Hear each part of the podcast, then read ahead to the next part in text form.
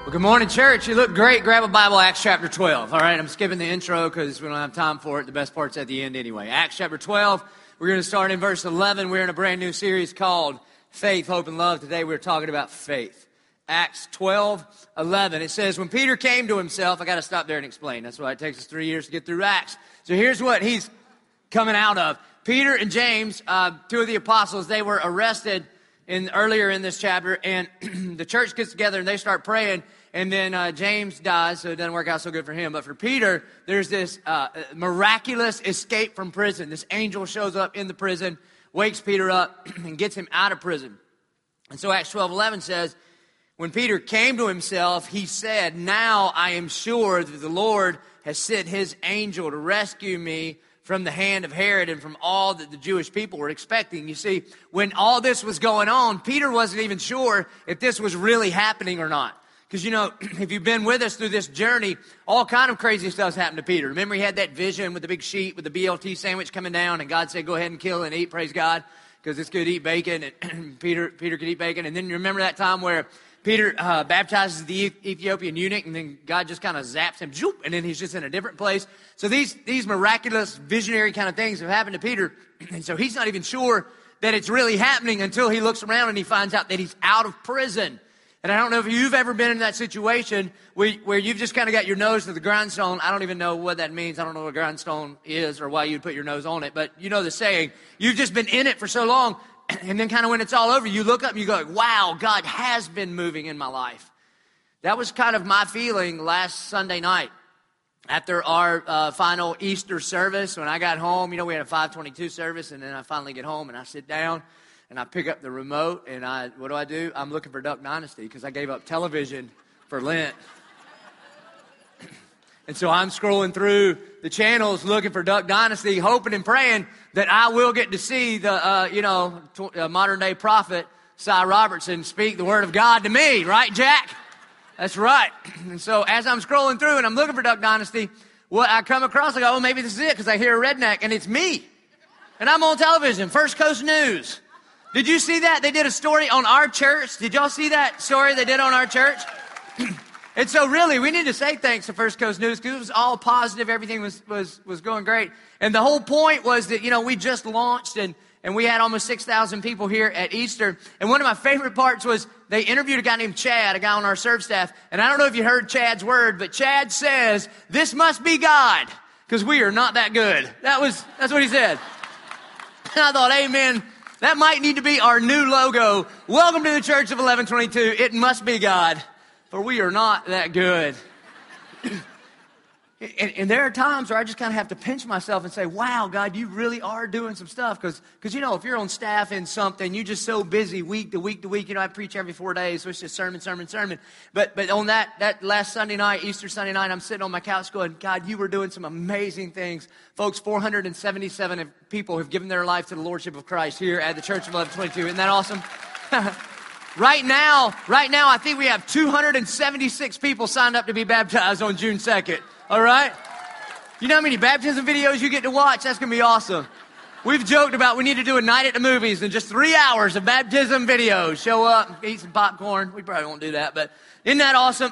and marriages are being restored and, and people are being set free from addictions and God is doing some pretty amazing stuff. And so don't get so caught up in it that you can't kind of wake up from it and see what God is doing in and among us. So I kind of know a little bit of what Peter's going through here.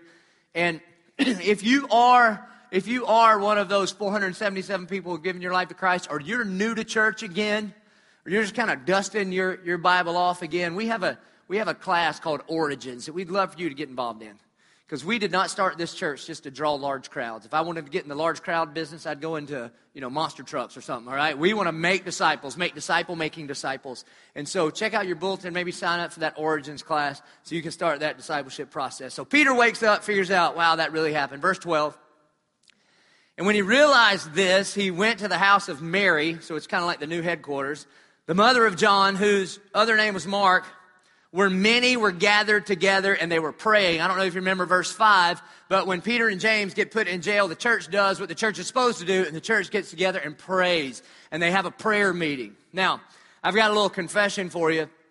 Um, I, I'm not a big fan of church prayer meeting, all right? And I know you go, well, Pastor, how can you even be a pastor? Look, I ask myself the same question every week. I understand. and, and the reason I say that, I, I'm totally for prayer, but sometimes I've been to prayer meetings and they just get weird. I don't know if you've ever been to that kind of prayer meeting and it just gets weird. And I just want to let you know the Holy Spirit's not weird, but Christians are weird, okay? And so when I was in college, I was a part of this ministry called University Christian Fellowship, and sometimes without letting us know, they would sort of exchange the typical sing and talk worship service for a prayer meeting, and they wouldn't let any of us know. And one of the things that, that would bother me is that the guy that was leading the prayer meeting, who was in charge of, of our campus ministry, um, kind of an older guy, and he had like two different voices. I don't know if you've ever heard these kind of guys, but they talk in one voice, but they would pray in a different voice. And when he would pray, he'd say, Father, we just come before you tonight and lay it at your feet. And I thought, you sound funny, dude. I know that is not how you talk at home. Hey, baby, would you fix me a glass of tall iced tea? I mean, you don't do that. And I'm not, I'm not doing the voice. So if that's how you have to pray, then, then I'm out. And then the other thing that they would do is they'd say, if everybody would just grab a hand next to you. And you think, oh no. Because I'm all for holding hands if I get to pre decide who is on my left and who is on my right before the prayer circle time happens because inevitably it's me and my big hairy fraternity brother and i'm like oh man this is going to be awkward right? And i'm holding hands with this freak. And then and then what would then, then begin to happen is there is an insider language in prayer meeting like no other and so I'm, you know, when the prayer time, you know, everybody's going around the circle doing their prayers and everybody's trying to outpray each other, right? And then when it gets to me, I've read the Sermon on the Mount, so I'm not praying out loud and getting my, you know, my reward here. I'm going to take it in heaven. So I'm going to skip. And so what do you do, right? You do the universal, I'm not praying out loud, I'm skipping to you, hand squeeze. So I squeeze the hand and my boy ain't praying. And so I squeeze again, and he's not praying. And then he doesn't know. He's never been to prayer meeting. So he's like, Bro, why are you squeezing my hand? In the prayer meeting. I'm like, well, because you're going to hell. That's why. You don't know the hand squeeze thing, you're going to hell. So I'm inflicting some pain on you now so you will know what it'll be like forever, okay? So, or then, or then sometimes the opposite would happen, and, and, and it might even be worse. Sometimes when I sense that we might be in prayer meeting, or just by God's common grace, I got lucky enough, and in the prayer circle, I was sitting next to a Model P31. You know what a Model P31? That's Proverbs 31, all right? A wife of noble character who can find me. She's sitting next to me in prayer meeting, all right? And then when you reach out and you grab hands and you're praying, at some point during the prayer, she might uh, inadvertently or accidentally or intentionally move her thumb. And then you think, oh, I feel the move of the Holy Spirit, all right? Something is going on over here. And then you got to have the discernment of the Holy Spirit to know, do I move my thumb back? I mean, was this an invitation to be un- in love forever together and the two shall become one? That might be what the, the thumb move was all about. And so I'm not thinking about the Holy Spirit or Jesus or His will. I'm thinking, do I move my thumb back? And when I say amen, then, you know, the, then I've got a girlfriend. That's what I'm thinking. then one of the other things that would kind of bother me about prayer meeting. One of my fraternity brothers that came to Christ uh, grew up in Spain, and he came with me one time, and it turned into prayer meeting. And he asked me, he said, "Are are most of these Christians did they used to be Hindu?" And I was like, "No, what are you talking about?" And he goes, "Well, when you pray, they all moo like a cow." It's like what? And then, sure enough, somebody would say some kind of little snazzy bumper sticker, cute kind of prayer phrase, and then what do the Christians do? They go, mmm. See, that's how white folks say amen when they're in the prayer meeting. And so you got a bunch of hand holding, mooing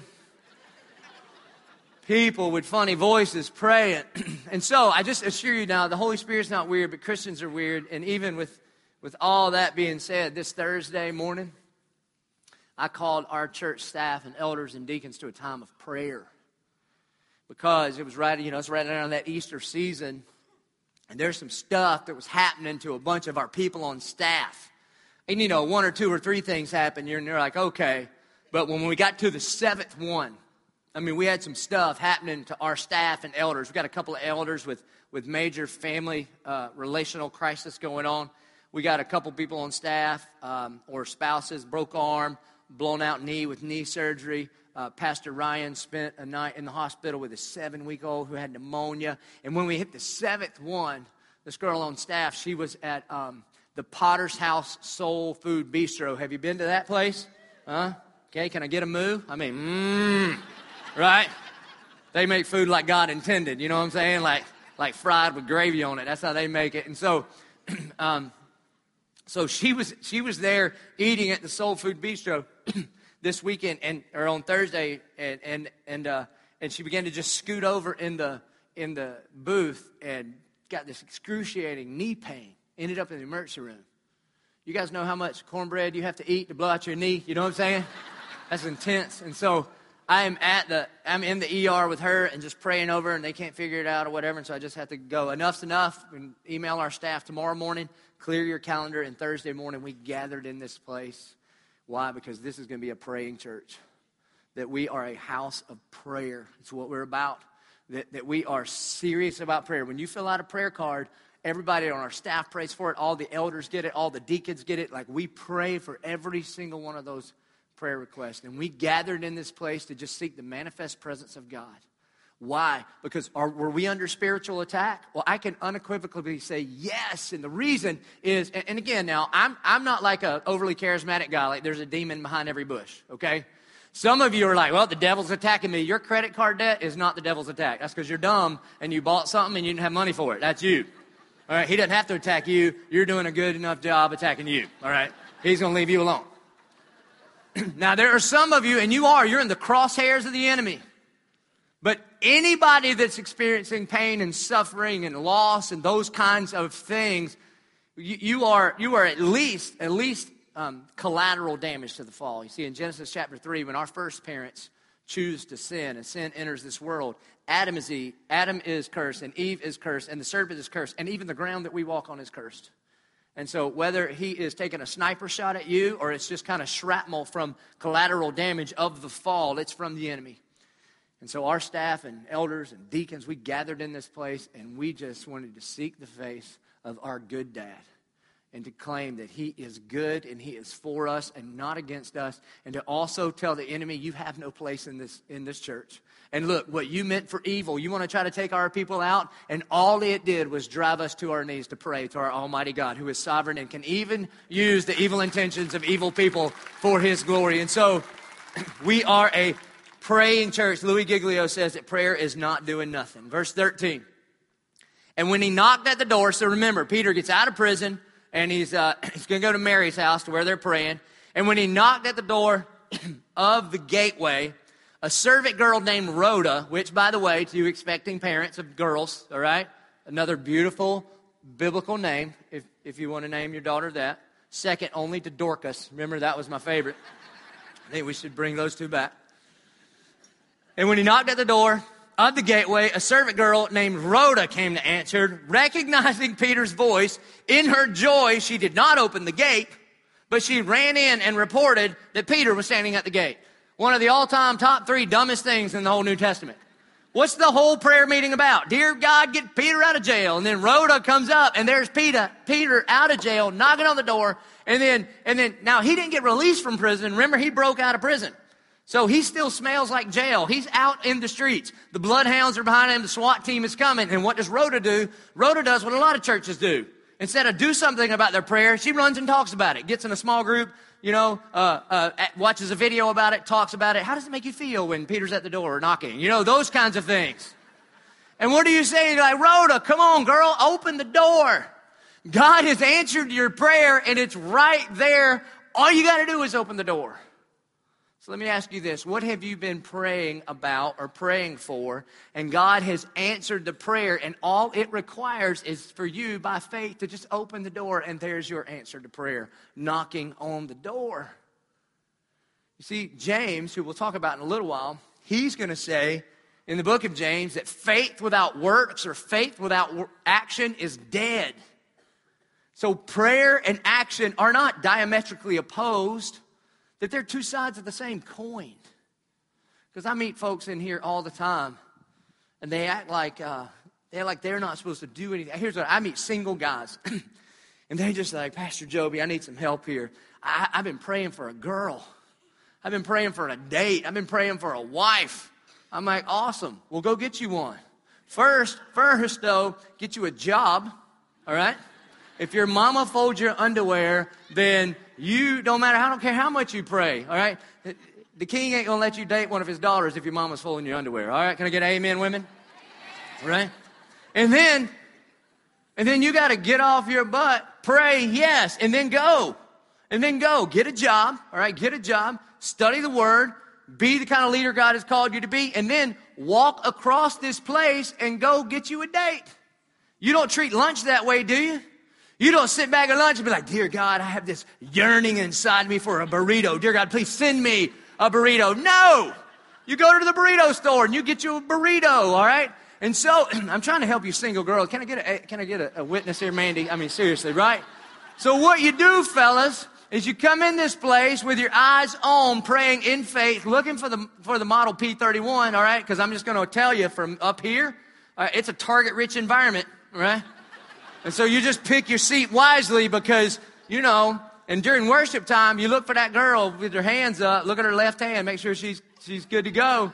And then you sit next to her because you don't ever know when I'm going to go. Just grab the hand next to you and you'll be like, praise Jesus, right? Reach over there. And I already taught you the thumb move. What more do you want? Come on, people.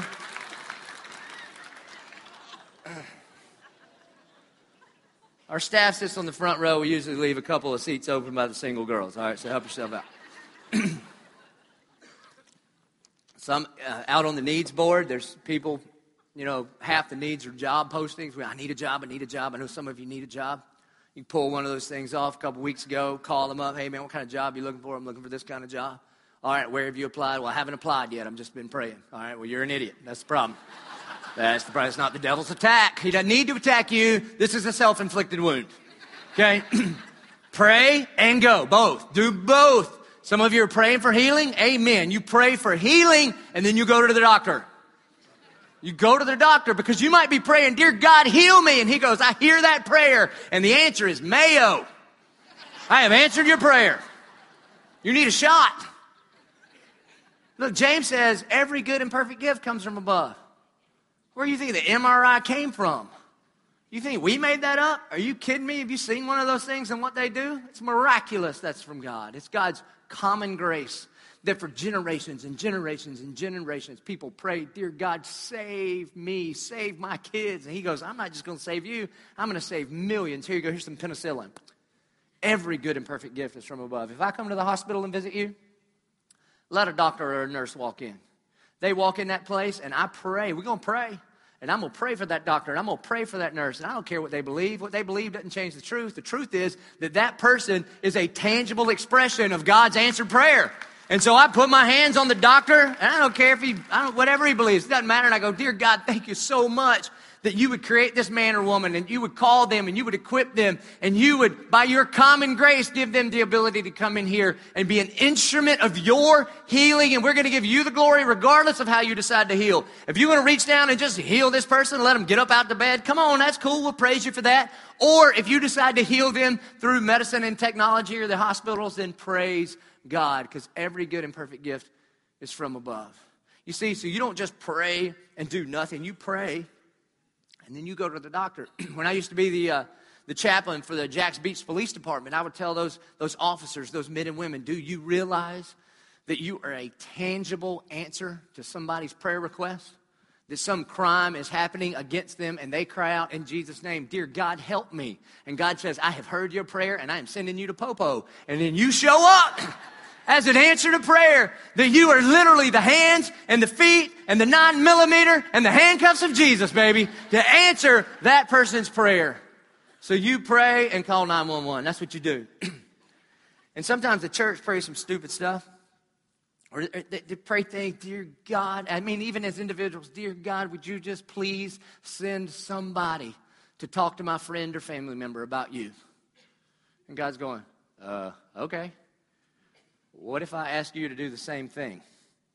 Why don't you be that somebody? You know, I was going to mention the same thing to you or the church or get together and be like, Dear God, please do something about the poor. God goes, You know what? I was kind of asking you the same question, church. That's why here we don't just pray for the poor, but we sponsor 2,500 compassion kids.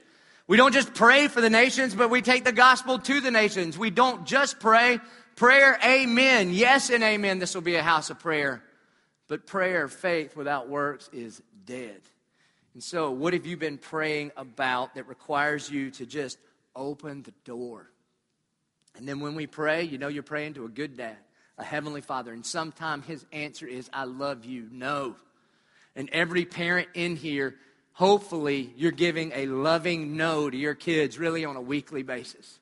I mean, I do it all the time, right? A seven year old boy at the house, JP, I love you, but no, you cannot take a machete to first grade today. and so, recognizing Peter's voice in her joy, she didn't open the gate. She ran in and reported that Peter was standing at the gate again. So many times, like the church, all talk, no action. Verse 15, look at their response. And they said to her, Do you see who they is? They, are, that's the prayer meeting. And they said to her, What did they say? Come on, read it, people. What did they say? Right, but they didn't say it like you did, like you were out of your mind. No, they're like, girl, you done lost your mind. Think about this. What are they praying about? in the whole prayer meeting about one thing Dear God, in the name of Jesus, get Peter out of jail. And then Rhoda shows up and says, Hey, y'all quit praying. Peter's standing at the gate. And they're like, Shut up, Rhoda. You done lost your mind. Get out of here. You're messing up our prayer meeting. I think it's so funny when people say, pastors love to say this, we need to get back to the early church. Yeah, the early church that didn't believe that God would answer the prayer they're praying, right? That's what they're praying. they're praying that Peter gets out of jail, and they say to her, You are out of your mind. But she kept insisting that it was so, and they kept saying, It is an angel. They thought he was dead. They did not believe that God could answer their prayer. This should give you a great amount of comfort. Because did their lack of faith inhibit God from doing what he was going to do? So let me ask you this what have you been praying for that you quit praying for because you thought it was over God's head or out of God's hands? I'm going to tell you don't give up on a God that's never given up on you. What have you been, what have you quit praying for that you need to keep praying for? Because God will or God has answered that prayer. And then, I love this part. But Peter continued knocking. So while they're in there discussing whether God can answer the prayer or not, Peter's going, Hello. I might want to open the door real quick. But Peter continued knocking. And when they opened, they saw him and they were amazed, which that kind of amazes me. So that Greek word for amazed means nuh-uh. That's what it means. So Peter comes walking in the door and they're going, nuh-uh. We've been praying for you. And Peter's like, I know. I've been standing at the door knocking, trying to get in this place. All right.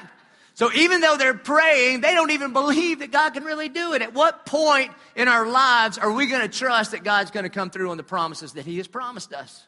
And think about this at least 120 of the people that are in this prayer meeting, they were there the day that Jesus ascended to the right hand of God the Father. Think of the things that they have seen Jesus come through on already. That they saw him crucified, his, his, his hands pierced with nails, his feet pierced with nails, him screaming out, It is finished, that he died on Golgotha. They buried him. Three days later, he was resurrected from the grave. and then he appeared, not in some distant land, but he appeared in the city that he was crucified in. And he had breakfast. He appeared for over 40 days with about 500 different people this dead guy is walking around and then they gather together and Jesus said, when the Holy Spirit falls on you, you will receive power and you will be my witnesses in Jerusalem, Judea, Samaria, and to the very ends of the earth. And then he floated up to the right hand of God the Father. Whoa! I mean, you want to talk about miraculous? That's pretty miraculous. And then Peter gets out of jail and they're like, no way. Yes way. If God can bring back his only begotten son from the dead, then he can get Peter out of jail. You know what our problem is as the church? Our problem as church people is there's too many times where we believe our doubts and doubt our beliefs instead of believing our beliefs and doubting our doubts. We need to keep believing what we believe and doubt what you doubt and quit doubting what you believe and believe in your doubts. I hope that makes sense to you. You see, because this is crazy. Let me tell you something crazy that happened in my life. When I was a teenager, I was a wretched, black hearted sinner crooked and depraved. There was nothing good in me. I was just born wrong.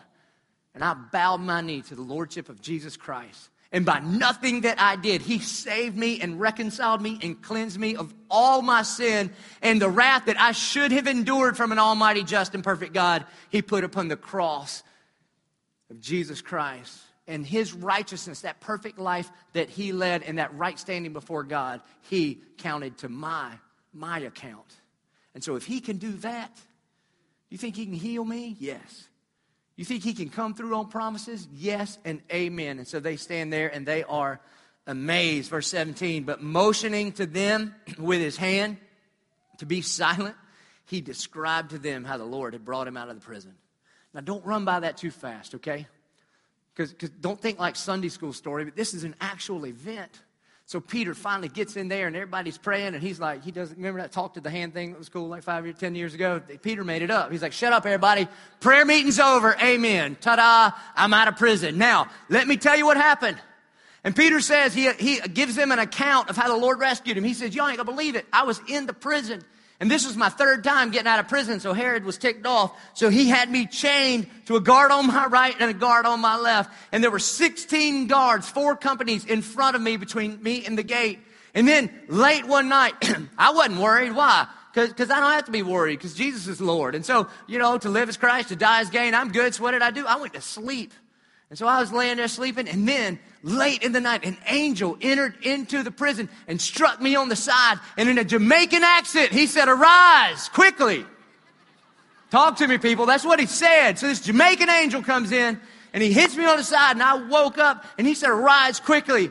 And so I got up, and, and, and as I got up, on my way up, the chains fell off. And as I was making my way with the Jamaican angel to the gate that was closed, when I got there, the gate opened. It must have been on one of those sensors like at Publix. Because when I got there, just all of a sudden it opened up.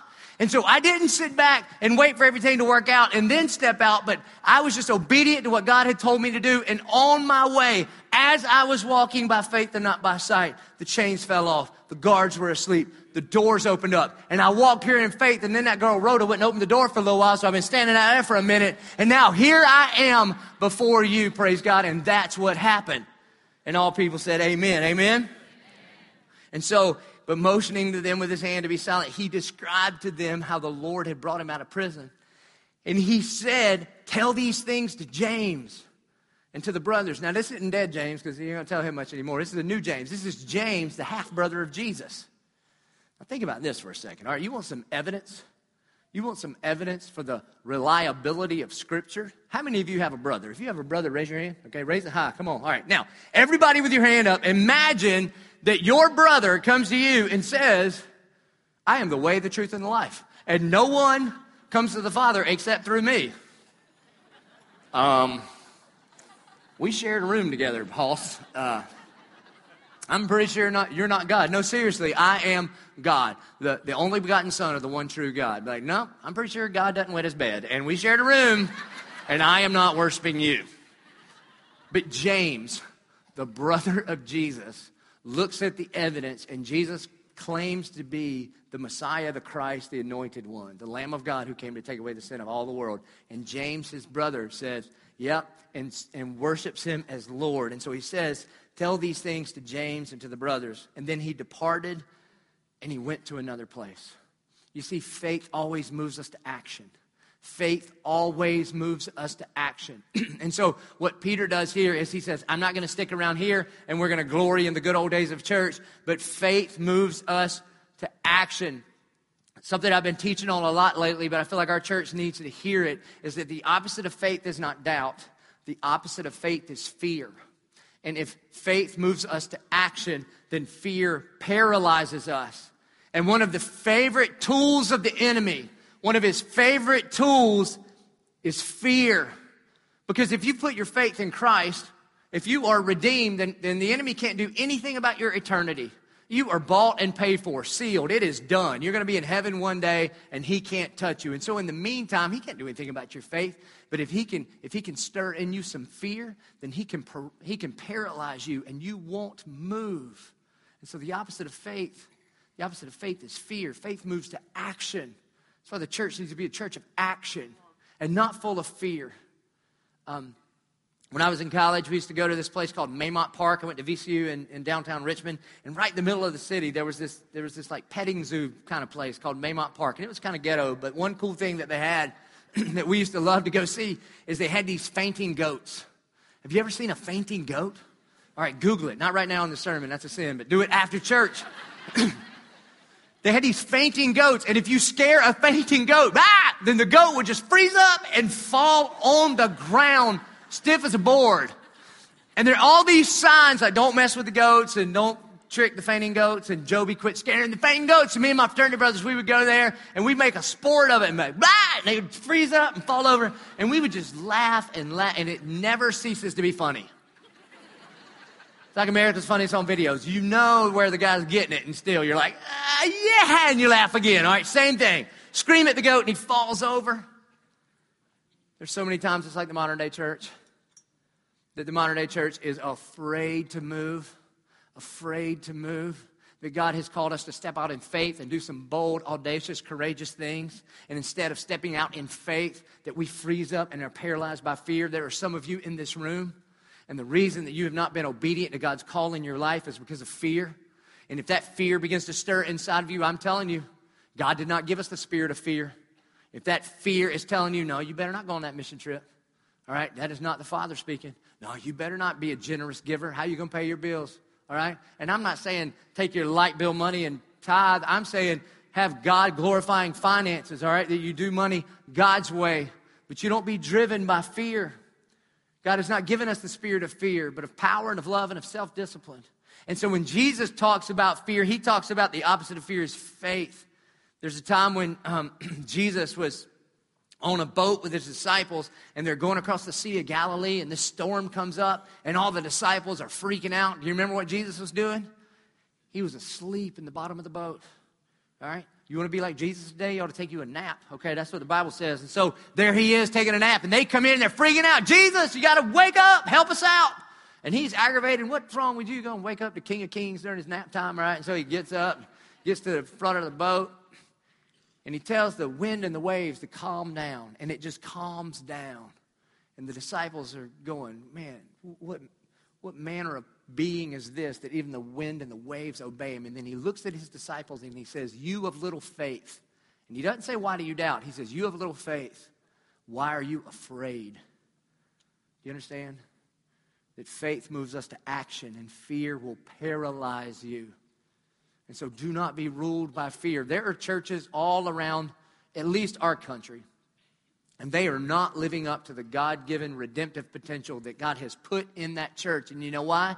Because the pastors and the leadership, they're afraid of some building committee. They're afraid that they're going to offend somebody that's been around for a long time, and it leads to paralysis, but not our church our church. I hope and I pray that we will, we will have a faith filled church that makes courageous and bold moves, not for our sake, not for a First Coast news story, but for the glory of God. And so that other churches and other people would give God the glory because they would see us walking not by sight, but by faith. Amen? That's the kind of church that we are going to be about. and so it's just like Peter. You see, what some of you are doing, some of you, God has called you to rise up and to walk, and you're saying, Yeah, but God, what am I going to do about these chains? I get these chains, these financial chains, I got these addiction chains, I got these, my past, I'm chained to it. So God, if you will take the chains off, and if you'll do something about the 16 guards, and if you'll go ahead and open the gate that from here I can see is already shut, then I'll do what you called me to do. And God's going, that's not what faith's all about. Faith is about stepping out on what I've called you to do before all the circumstances look like they've worked themselves out. And that you, I mean, anybody can walk a well lit path.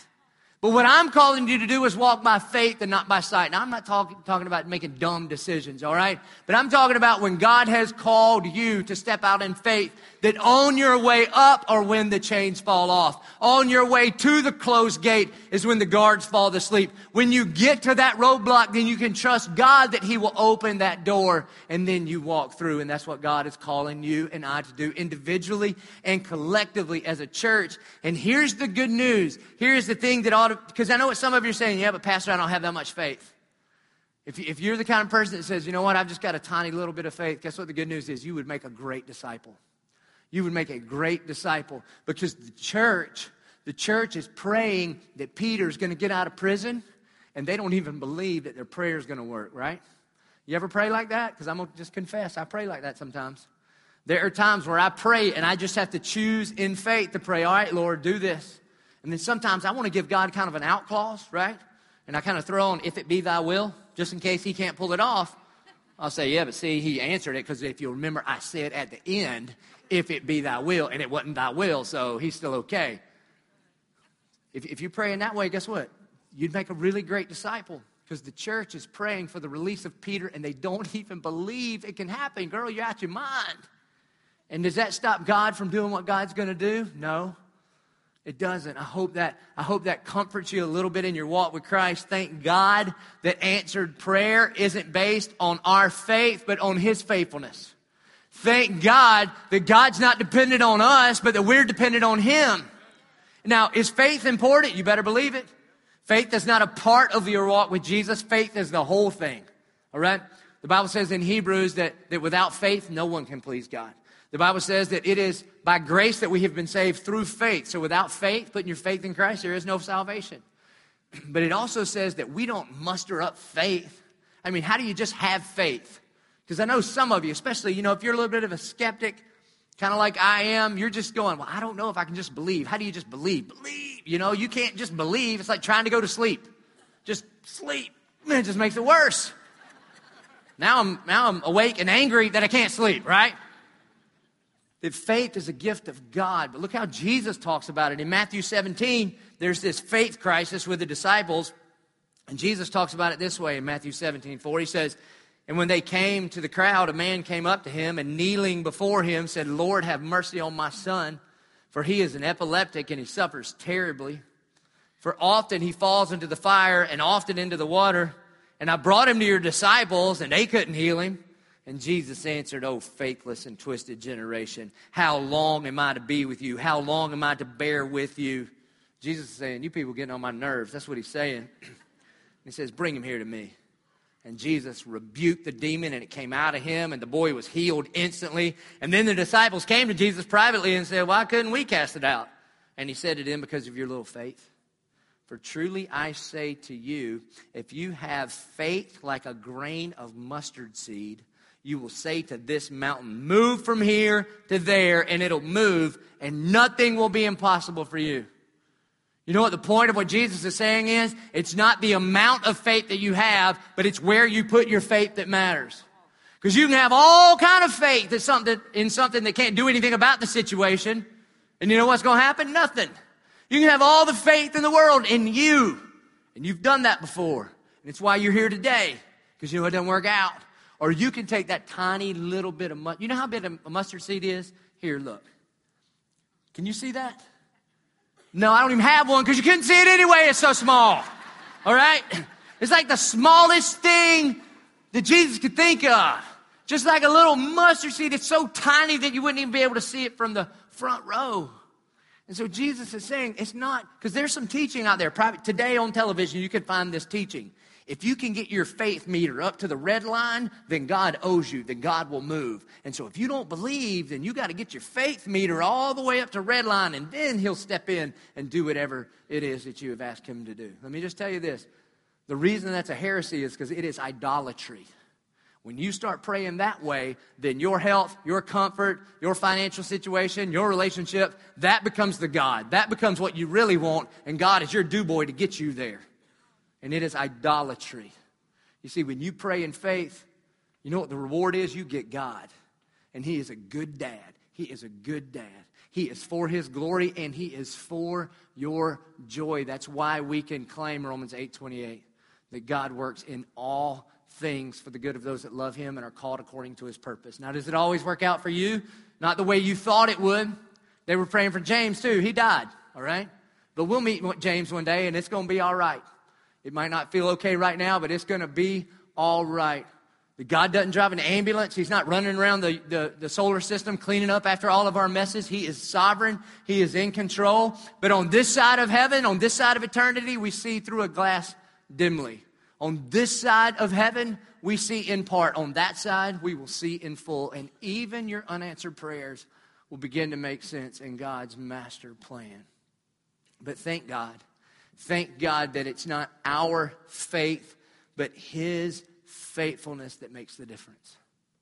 Now, one of the things that Peter shows us here is that oftentimes when you are walking in the middle of it, sometimes it's hard to see the hand of God.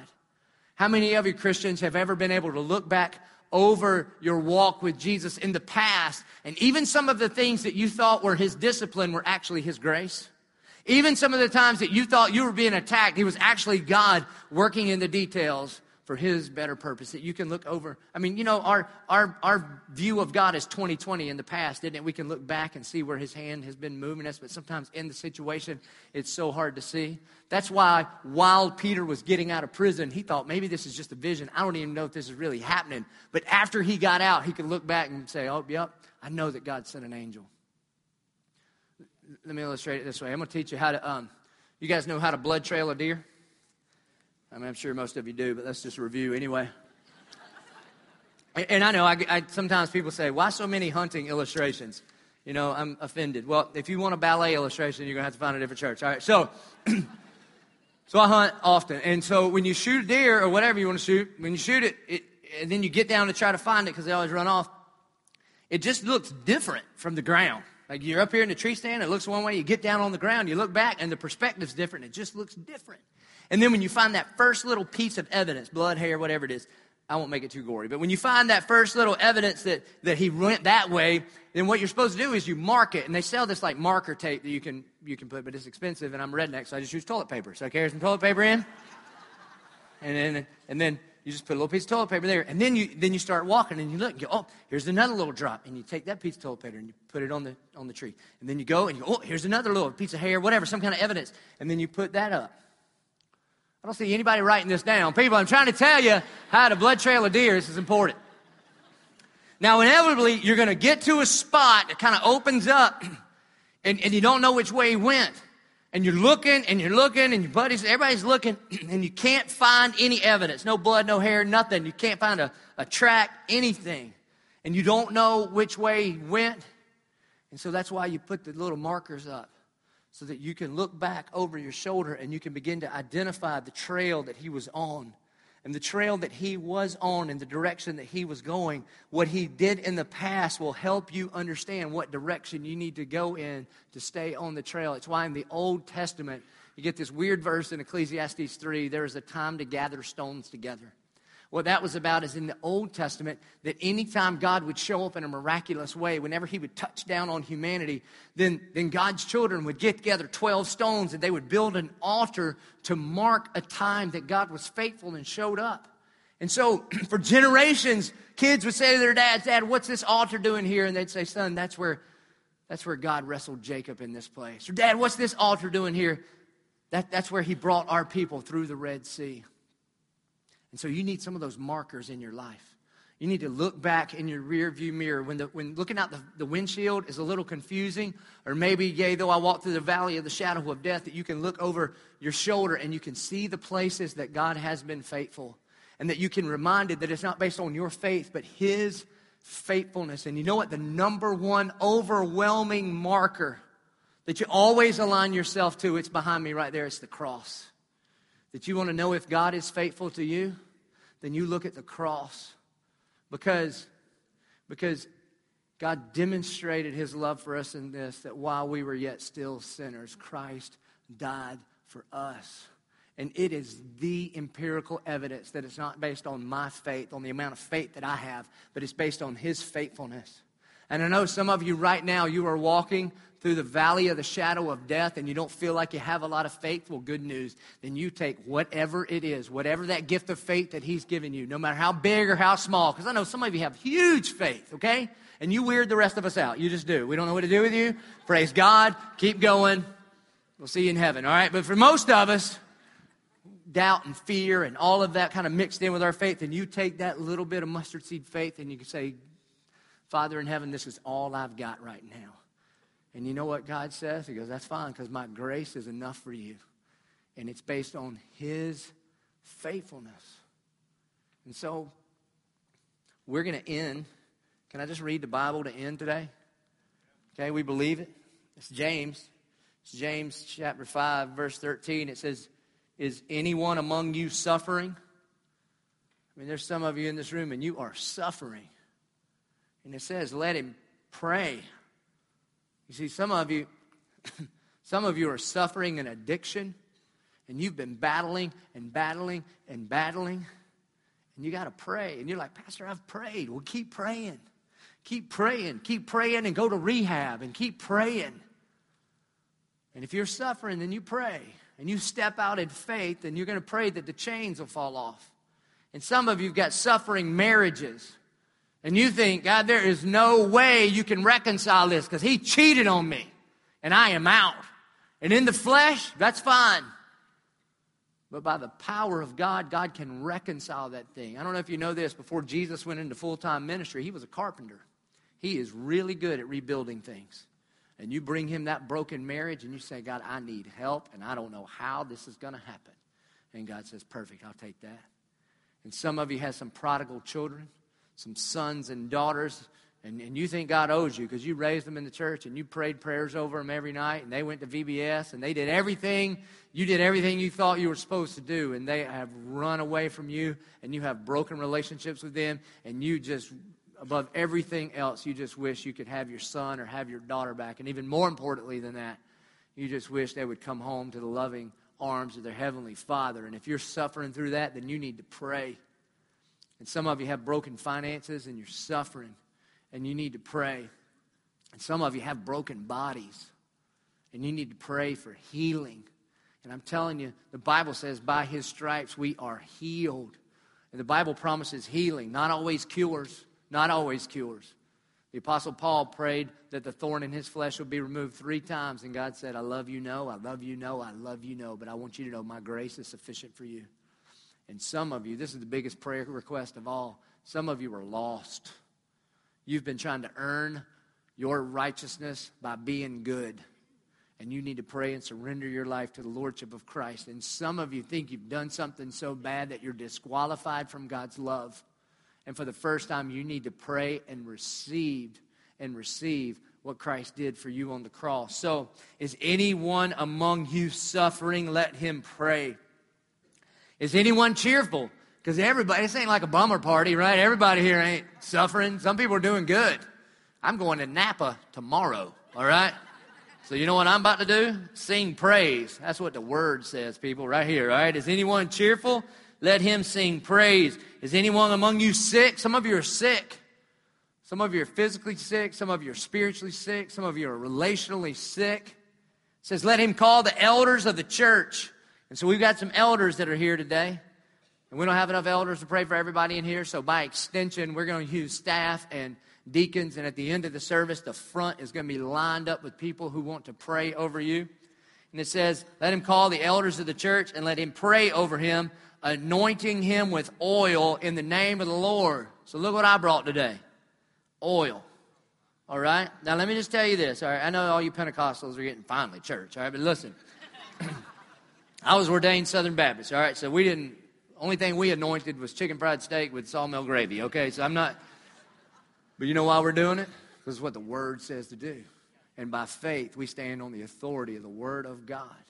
And we are going to pray and we're going to anoint with oil in the name of the Lord. And you know where I got this oil? There's a guy that comes to 722 named Gary Israel. All right, how spiritual must you be if your name is Israel? You know what I mean? And you know where he brought me this oil from? Israel. All right, this didn't come out of a factory in Palatka. All right, this is like Jerusalem oil. And I don't know if it's any more spiritual than Wesson oil, but that's what I got, and that's what we're going to use. And listen, I'm saying because if I were sitting where you're sitting early on in my Christianity, I would think, I am not going up there and let that bald headed dude white oil on my head and say a prayer because that's weird and I'm not into weird. But by faith, if you're sick, if you're struggling, if you're in trouble, this is where the faith comes in. If you go, Lord, I don't know whether anything will happen, it doesn't matter. But by faith, you're going to trust the Word of God and you're going to walk down here at the end of the service. And here's why, verse 15 and the prayer of faith will save the one who is sick, and the Lord will raise him up. I'm not going to do anything but pray. The Lord does all the work.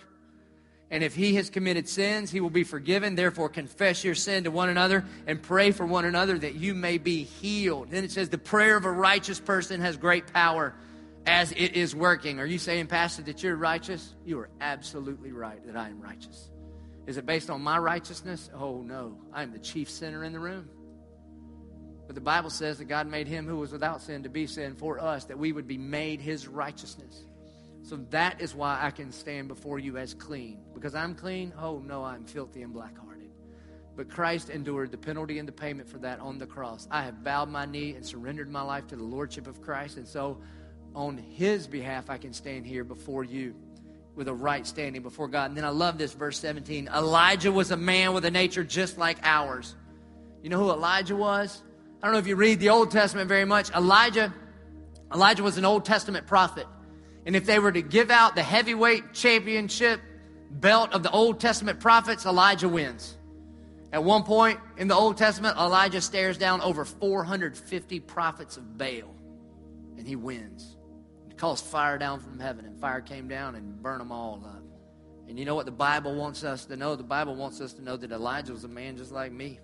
And he prayed fervently that it might not rain for three years and six months. And it didn't rain on the earth. And then he prayed again, and it gave rain, and the earth bore its fruit. And so what the Bible wants you to know is you think it's cool to cut off the rain. That's neat. But Elijah was a man just like you. And he prayed in faith. And that, it, and that he depended not on the amount of faith that he had, but God's faithfulness. And if the Holy Spirit that raised Jesus from the dead could do that, and that same Holy Spirit lives in you and me, then you and I can together agree in the name of Jesus. And the Bible says, You have not because you ask not. And what father among you, if his son were to ask for bread, would give him a stone? And if you, though you are a wicked dad, can give good things to your kids, then how much more will our perfect Heavenly Father give to those who ask in Jesus' name? And so the way that we are going to end is we're going to be faithful to the Word of God. And we're going to end by praying just the way James says to pray. Is there anybody here sick? Financially sick, relationally sick, spiritually sick, physically sick, whatever kind of sick? Then we gather the elders. And again, on behalf of the elders, we're going to have staff and deacons down here too. And then you come in faith. And we're believing that as you arise and walk, that on your way down, the chains are going to fall off and I know all you can see is guards in front of you, and I know all you can see is a closed gate in front of you, and on your way, we're trusting God that the guards are going to fall asleep and that the gate is going to fling wide open. And that God is going to answer prayer because of our faithfulness? No, absolutely not. None of this is based on our good works. But He is going to work because He is faithful. Would you please stand and pray with me? Good and gracious Heavenly Father, God, we thank you for your love and your grace and your mercy and your faithfulness as demonstrated on the cross. God, we don't come to you so that we get good from you. God, we come to you because you are good. You are God. God, we know that you are for your glory and you are for our joy. So, God, for the, for the men and women, the students in this place right now, and the pain that we are experiencing as a part of your discipline, God, teach us quick. Teach us quick. Draw us unto you. But God, just as James taught us, Lord, we confess our sin. Lord, we are going to pray for one another. We are going to anoint with oil in the name of the Lord that we might be healed, that we might be physically, spiritually, mentally, relationally healed. God, I pray for marriages in this place. God, I pray for reconcili- reconciliation in this place. God, I pray that, that Christians in this room would dole out forgiveness just as it has been doled out to us on the cross. God, I pray for God glorifying finances. God, I pray for this church that the enemy has no place in this church, that he is not welcome in this church, that you did not give us individually, as a group, or as a church, God, the spirit of fear, but the power of love and self discipline. And God, we love you and we can love you because you first loved us. We pray it in Jesus' name. And let us respond to the gospel by you coming to the altar for the staff and elders to pray for you.